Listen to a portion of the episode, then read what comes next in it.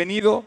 Queremos iniciar dándole gracias a Dios por todo lo que acabamos de ver. Es un trabajo increíble. G36 San Diego, G36 eh, Colima, toda la familia Ulloa, a toda la familia Gándara, a todos los que participan del worship, este- estos videos que hicieron, que acabamos de ver. ¿Verdad que están increíbles? A toda la gente que está participando de la transmisión, cada vez lo hacen con un corazón más profesional, pero en el fondo del corazón eh, yo pueden transmitir eh, de hecho, a mí me tienen alentadísimo porque toda la gente que estamos involucrados en este trabajo me transmiten a mí un profundo, un profundo aliento. Y lo hacemos contigo para que juntos seamos esa iglesia.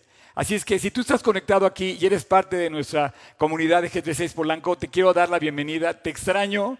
Y si tú estás conectado aquí y nunca nos has visto, bueno, quédate por favor los siguientes 40, 50 minutos. Los, preparamos todo para ti. Tenemos un mensaje que puede cambiar tu vida y que es el mensaje que necesitamos escuchar ahora en estos tiempos. Vamos a comenzar orando, vamos a comenzar pidiéndole a Dios que nos, que nos, que nos bendiga. eh, y que nos guíe en todo lo que vamos a hacer y que bendiga tu casa también, donde quiera que estás. Señor Jesús, a donde quiera que llegue este video, a donde quiera que estemos alcanzando, que estemos conectados unos con otros, queremos pedirte tu bendición. Queremos vibrar, queremos sentir tu presencia, queremos sentir tu abrazo, queremos ver cómo tú pones tu mano y tu manto sobre nosotros. Queremos darte gracias, Dios, por este día hermoso que nos regalas.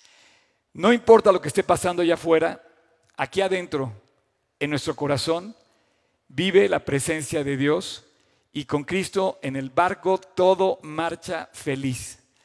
Gracias Dios porque tienes control, gracias porque no has cambiado, porque tus promesas siguen siendo vigentes. Y a cada persona que nos está viendo te pido que nos bendigas el día de hoy y que nos alientes con tu palabra. Si hay algún mensaje de aliento en la Biblia es este día de resurrección. Celebramos la vida, el triunfo sobre la muerte. Oh muerte, ¿dónde está tu aguijón? Je- Jesús ganó la batalla, Jesús conquistó la vida para nosotros. Gracias Jesús, bendícenos, guíanos y permite que tu nombre y tu palabra sea transmitida esta mañana. En tu nombre Jesús te lo pedimos. Amén.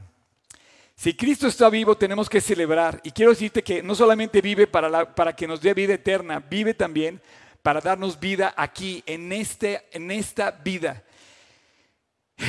Sabiendo, dice Pedro, que fuiste rescatados de vuestra vana manera de vivir, fuimos rescatados, escúchalo, de nuestra vana manera de vivir, la cual recibiste de vuestros padres, no con cosas corruptibles como oro con plata, sino con la sangre preciosa de Cristo, como de un cordero sin mancha y sin contaminación. Esto lo comentábamos ayer, como bien decía Tony al, al iniciar esta transmisión, estábamos hablando de la Pascua, de las fiestas de las Pascuas, la fiesta más importante del pueblo de Israel, con las que comienza el año, el calendario judío, es la fiesta de la Pascua, es la primera fiesta del calendario y esa fiesta era la fiesta que, a la que concurría la mayor parte de las familias.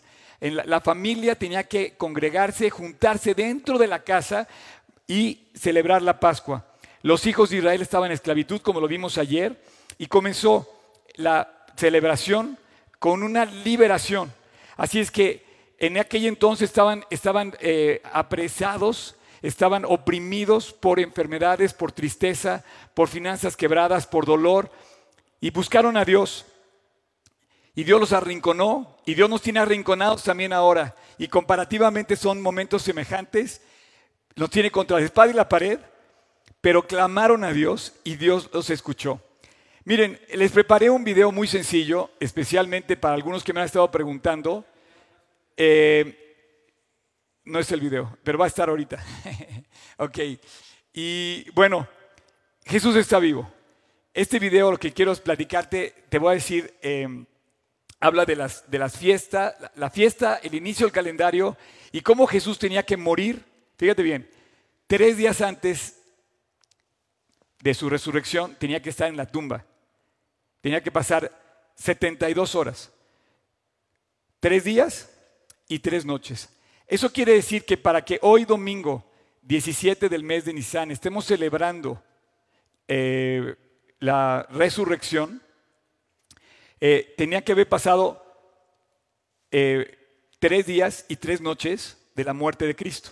Esto quiere decir que Jesús, conforme a la, regla y al calendario de la, Pascua judía, se, tuvo, que haber, tuvo que haber sido crucificado el día 14 del mes de Nisan, en miércoles. Bueno, hay una cuenta perfectamente para entender el calendario judío que comienza después de caer la tarde y el calendario que tenemos nosotros que comienza a las 12 de la noche. Sin embargo, entre las dos tardes Jesús muere y comienza la cuenta de las 72 horas que estuvo en la tumba. Y durante esos tres días, esos tres días, quiero decirte una cosa. Tú imagínate la escena.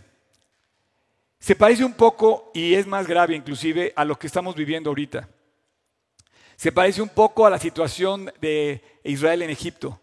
Durante esos tres días hubo llanto, hubo lloro, hubo dolor. Imagínate haber visto, haber sido testigo de la crucifixión, haber sido testigos, partícipes de toda esa convulsión que hubo en Jerusalén con, respecto a la crucifixión injusta a la condenación injusta de Cristo. Había dos a su lado, pero ellos estaban muriendo justamente por sus faltas. Sin embargo, Cristo, como ese cordero sin mancha, puro, limpio, perfecto, murió por nosotros y todos somos espectadores. Quiero decirte que ese domingo eh, amaneció y había un dejo, había un sentir en el ambiente un poquito como lo que estamos sintiendo cuando amanecemos hoy en día. ¿Qué va a pasar? ¿Qué está pasando? ¿Qué onda con todo esto? Acaban de matar a Jesús. Ya lleva tres días en la tumba. Pilato, los fariseos, pensaron que el problema se había acabado, mientras todos los demás lloraban. Lloraban porque su rey, su príncipe, el que había prometido liberar a Israel, estaba en la tumba. En la mañana se levantaron y de repente todo cambió. De repente, es más, te puedo casi asegurar que el cielo, el cielo se detuvo completamente. Los ángeles se quedaron con la boca abierta por una cosa, la piedra del sepulcro estaba movida. El poder de la resurrección se mostró y no hay poder más grande que el poder de la resurrección. Moisés, dice Hebreos, por la fe, por la fe Moisés celebró la Pascua. La fiesta de la Pascua que Moisés había tratado de implantar, implantó hace 3.500 años, la celebró por fe. Celebró la Pascua y la aspersión de la sangre para que él, destruida ya a los, dice, perdóname, para que el que destruía a los primogénitos no los tocase a ellos. Entonces Moisés por la fe celebró la Pascua. Recibir a Jesús es por la fe. Lo que hizo por mí, lo hizo por fe. Moisés, lo hizo por fe y no podemos comprender la fe. La fe es algo que no podemos comprender. Y recibir al Mesías, recibirlo en el corazón, es por fe. No lo entendemos, pero esa fe es la fe más poderosa que puede mover montañas y que da vida a los muertos. Y comenzó con los primeros frutos. El día de hoy celebramos la fiesta de los primeros frutos. El calendario judío lo celebra porque la celebración es que Jesús resucitó y es el primer fruto de todos los que va a resucitar con él. Puedes decirle a Jesús hoy, diste tu vida por mí, me perdonaste, me diste una vida nueva. Esto es algo por lo que tienes que orar y pedirle a Dios que entre a tu corazón. La Pascua, este año, este año 2020, la Pascua se siente como un momento especial y especialmente sagrado, ya que millones de personas estamos confinados a nuestra casa en esta, en esta cuestión de este virus que circula en las calles del, del coronavirus.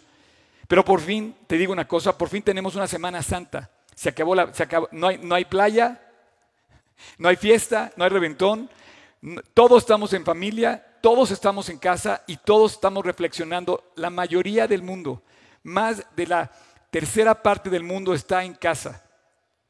Y mira, me gusta la palabra en inglés helpless, helpless, sin ayuda. De hecho, así estamos ahorita, como también estaban los judíos en aquel entonces en Egipto sin ayuda.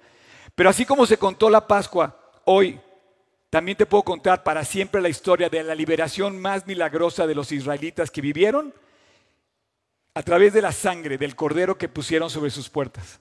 Hoy celebramos esa sangre y es un momento perfecto para que inclusive si tú me estás escuchando y perteneces al pueblo de Israel, también reconozcas que Dios ha pedido, eh, te está pidiendo y te sigue pidiendo, como se lo pidió a Moisés, que apliquemos la preciosa sangre del Cordero de la Pascua sobre nuestros hogares para salvarnos de la muerte y de la destrucción.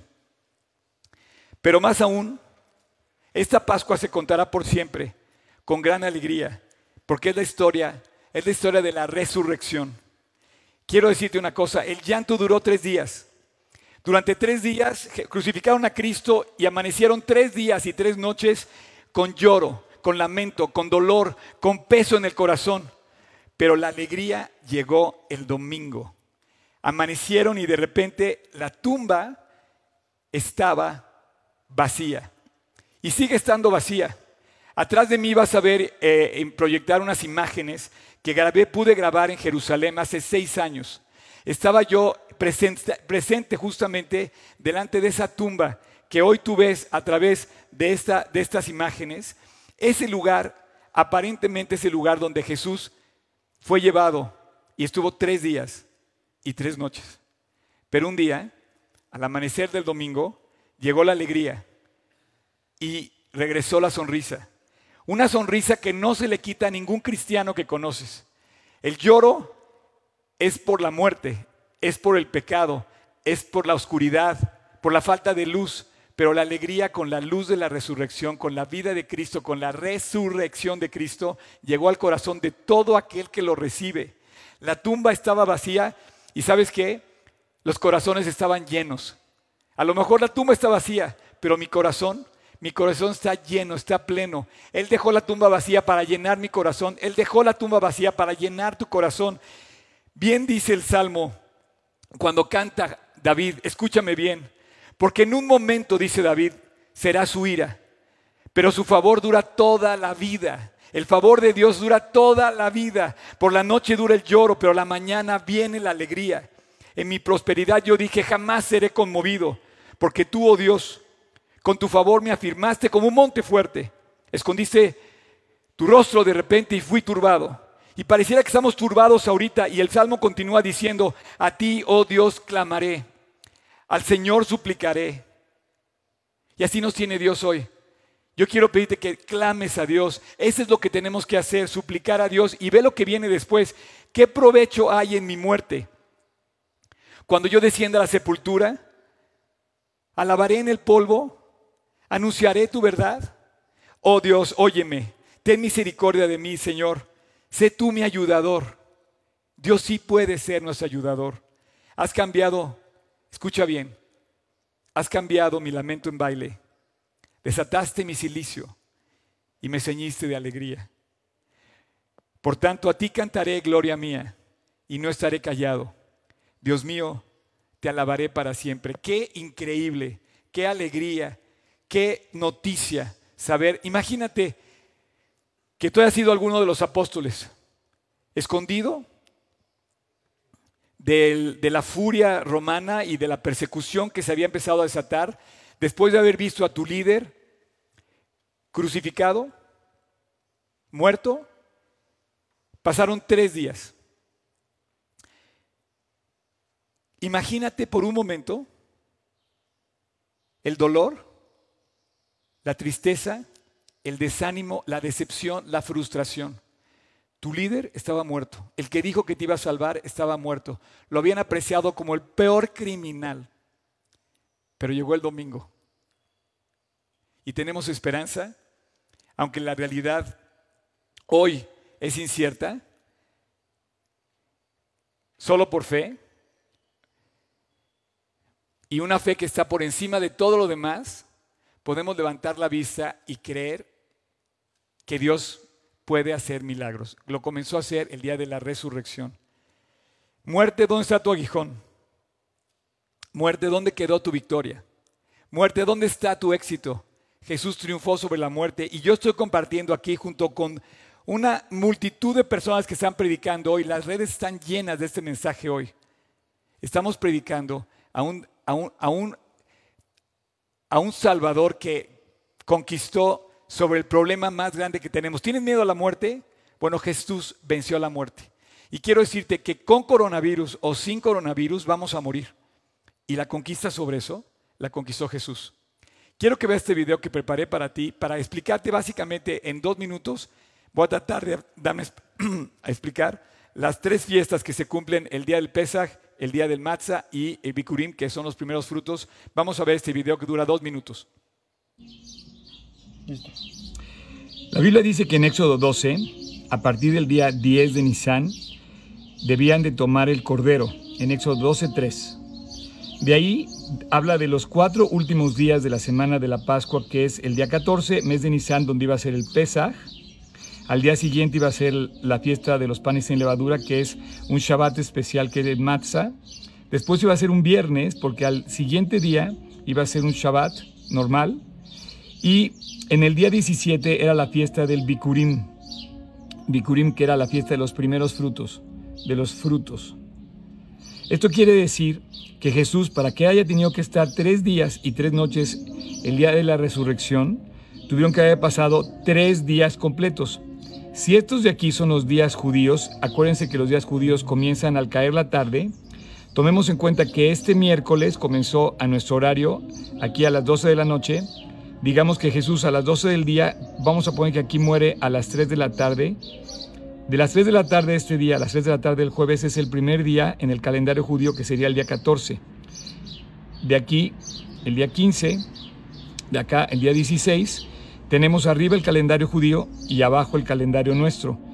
Pero realmente tuvo que haber muerto Jesús en miércoles entre las dos tardes, después de las 3 de la tarde, y se cuenta el primer día, día 14, segundo día, día 15, tercer día, día 16 de Nisan, y el 17 iba a ser el día de la resurrección. De esta manera tenemos la celebración de la resurrección y Jesús tuvo que haber eh, resucitado a partir de caer el sol del sábado, que ya era el día 17. Eso quiere decir que de esa forma sí dan los tres días y tres noches completos para que Él haya resucitado este día. Bueno, pues... Bueno, pues veremos un milagro. Ya lo vimos en la cruz. En la cruz sucedió el milagro más grande, el más, el más sorprendente de todos.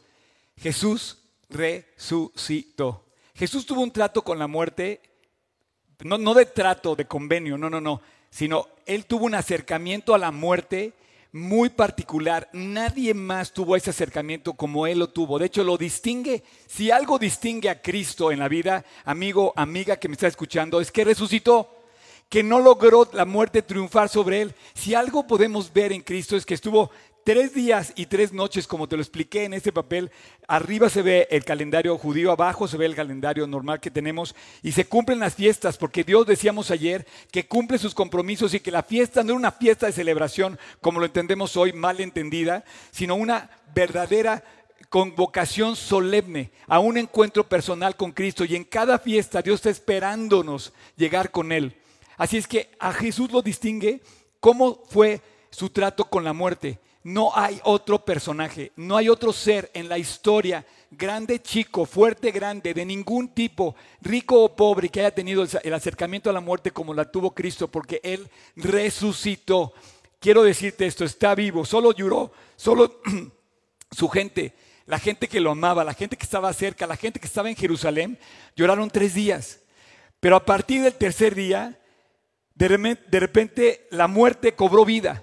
La alegría llegó, la salvación llegó y por todos los días por venir hoy, dos mil años después, escúchame, si algo celebramos es que Él triunfó sobre la muerte. Jesús tuvo una muerte singular. De hecho, si algo lo define, como te decía, si algo lo define sin lugar a dudas, lo que define a Cristo es su relación con la muerte.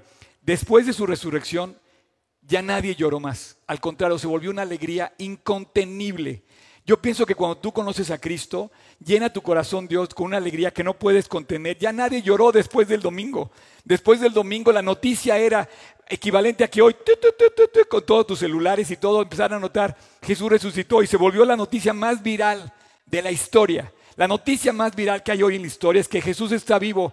Amigo, amiga, quien quiera que sea, donde quiera que estés, las condiciones en las que te sientas, quiero decirte que es el momento de buscar a Dios el sufrimiento, la desesperación, la tristeza, la incertidumbre.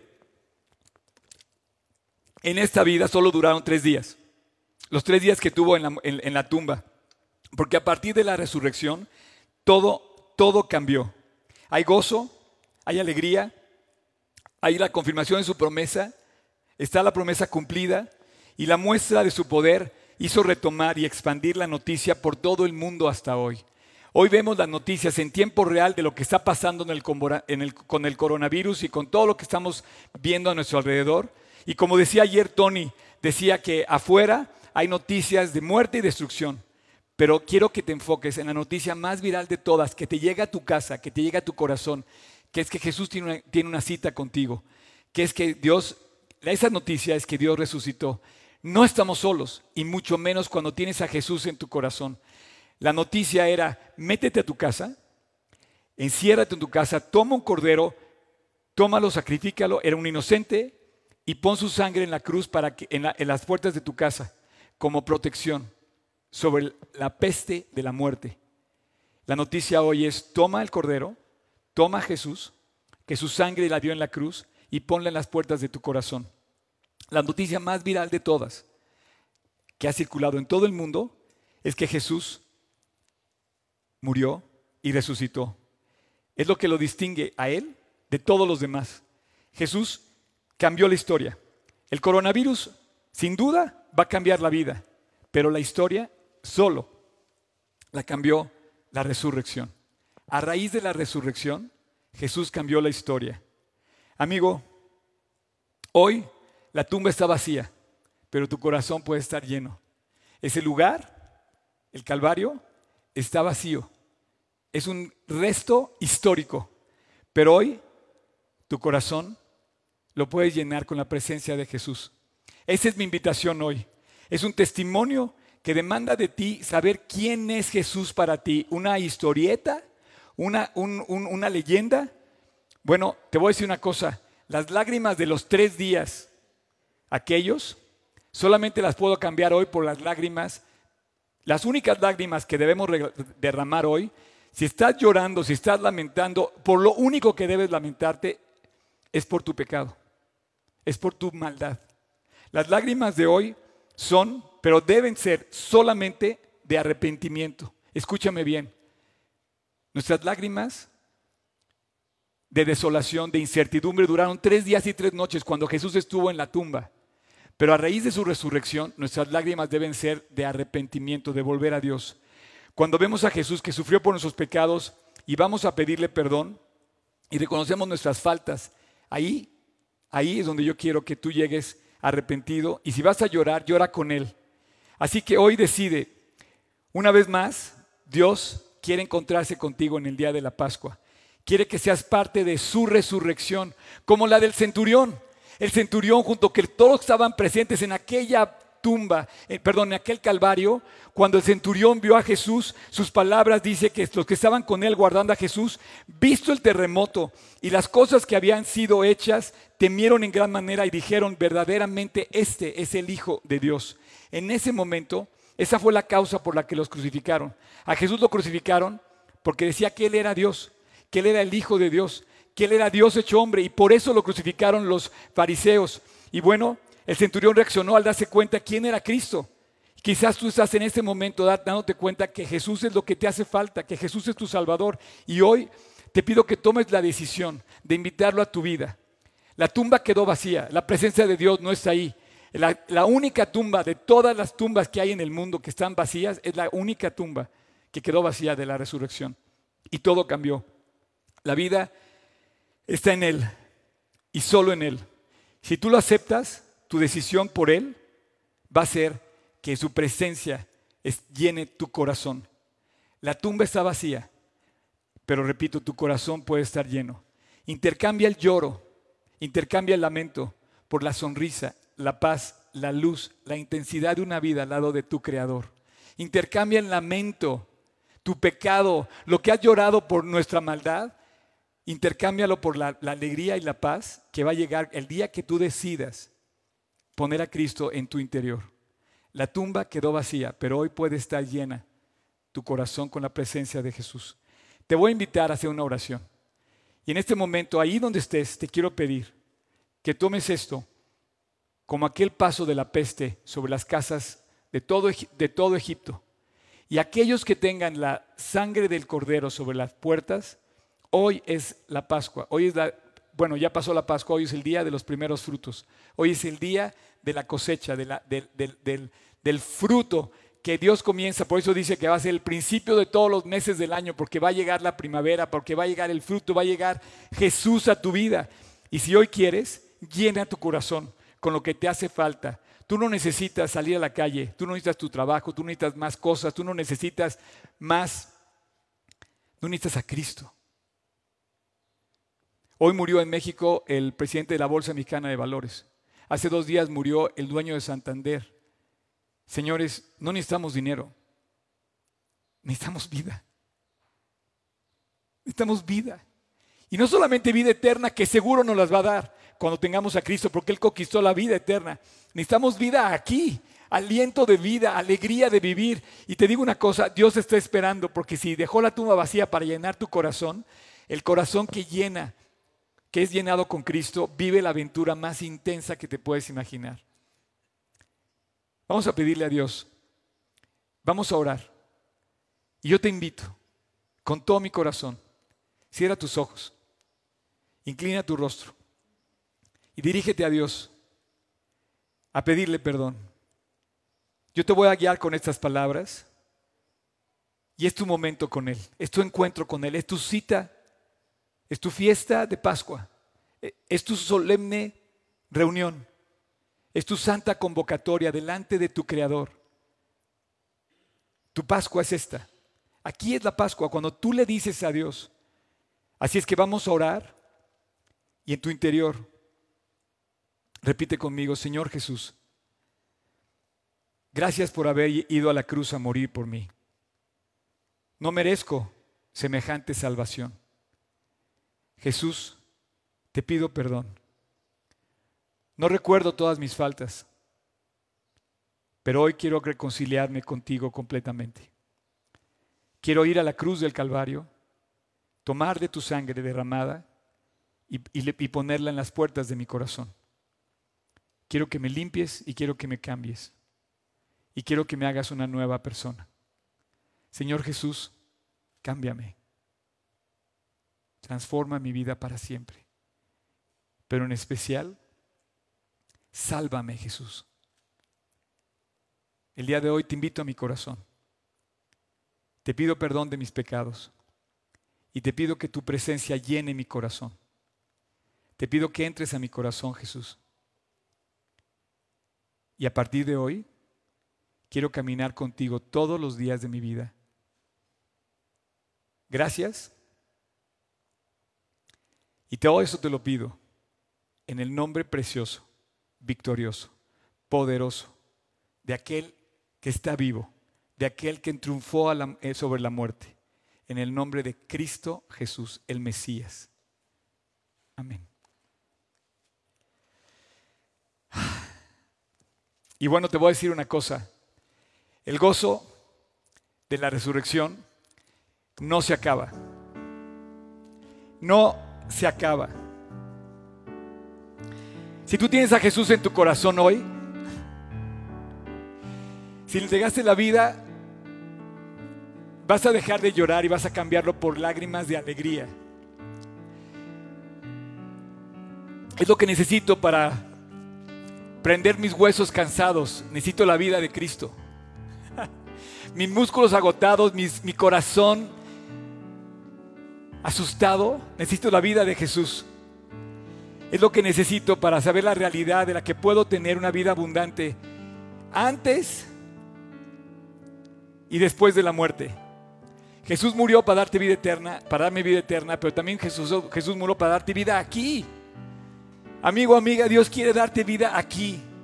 La Biblia proclama audazmente, por toda la Biblia proclama el poder de la resurrección. Si algo podemos hacer hoy es porque Jesús está vivo puedes clamar, puedes mover montañas con la misma fe con la que Él salió de la tumba. Resucitó. Y desde el fondo de nuestro corazón, ese poder arde, tanto como lo dejes arder. Esa flama puede crecer tanto como lo dejes crecer. Aquellos que lo reciben, reciben perdón. aceptan la salvación y creen, pero reciben vida. A cambio de nuestro pecado recibimos vida, la vida de Cristo. Yo soy ya la resurrección y la vida, dice Jesús. Yo soy la resurrección y la vida, dice Jesús. El que cree en mí, escúchame bien, aunque esté muerto, vivirá. Y todo aquel que vive y cree en mí, no morirá eternamente. Antes de la vida, perdón, antes de la muerte y después de la muerte, Dios quiere manifestar su vida en ti. Pilato, los fariseos pensaron que el problema se había acabado. Todos lloraban durante tres días, pero a la mañana siguiente del domingo, a la mañana del domingo, de repente todo el cielo se contuvo y guardó silencio y dijo, resucitó. La piedra estaba movida. El Cordero había resucitado y había vencido a la muerte. Los muertos en Cristo se levantaron de las tumbas. Los ángeles se quedaron con la boca abierta y todos los que pusieron la sangre del Cordero sobre su vida fueron restaurados. Y nació la iglesia. Y nació el Evangelio. Y se encendió la flama que no ha podido acabar nada ni nadie contra la buena noticia de que Jesús resucitó. Ya no está muerto. No se morirá nadie más. Si tienes al Cordero, tienes su nombre, tienes su sangre, tienes la vida. Porque su sangre y porque en su nombre, tú y yo, en su sangre y en su nombre, somos libres. Por una sola razón, por amor. Por el amor de Jesús, que resucitó un día, un día como hoy. Después del domingo ya nadie lloró. Bueno, yo sí porque la tumba estaba vacía, pero mi corazón quedó lleno. Dios te bendiga.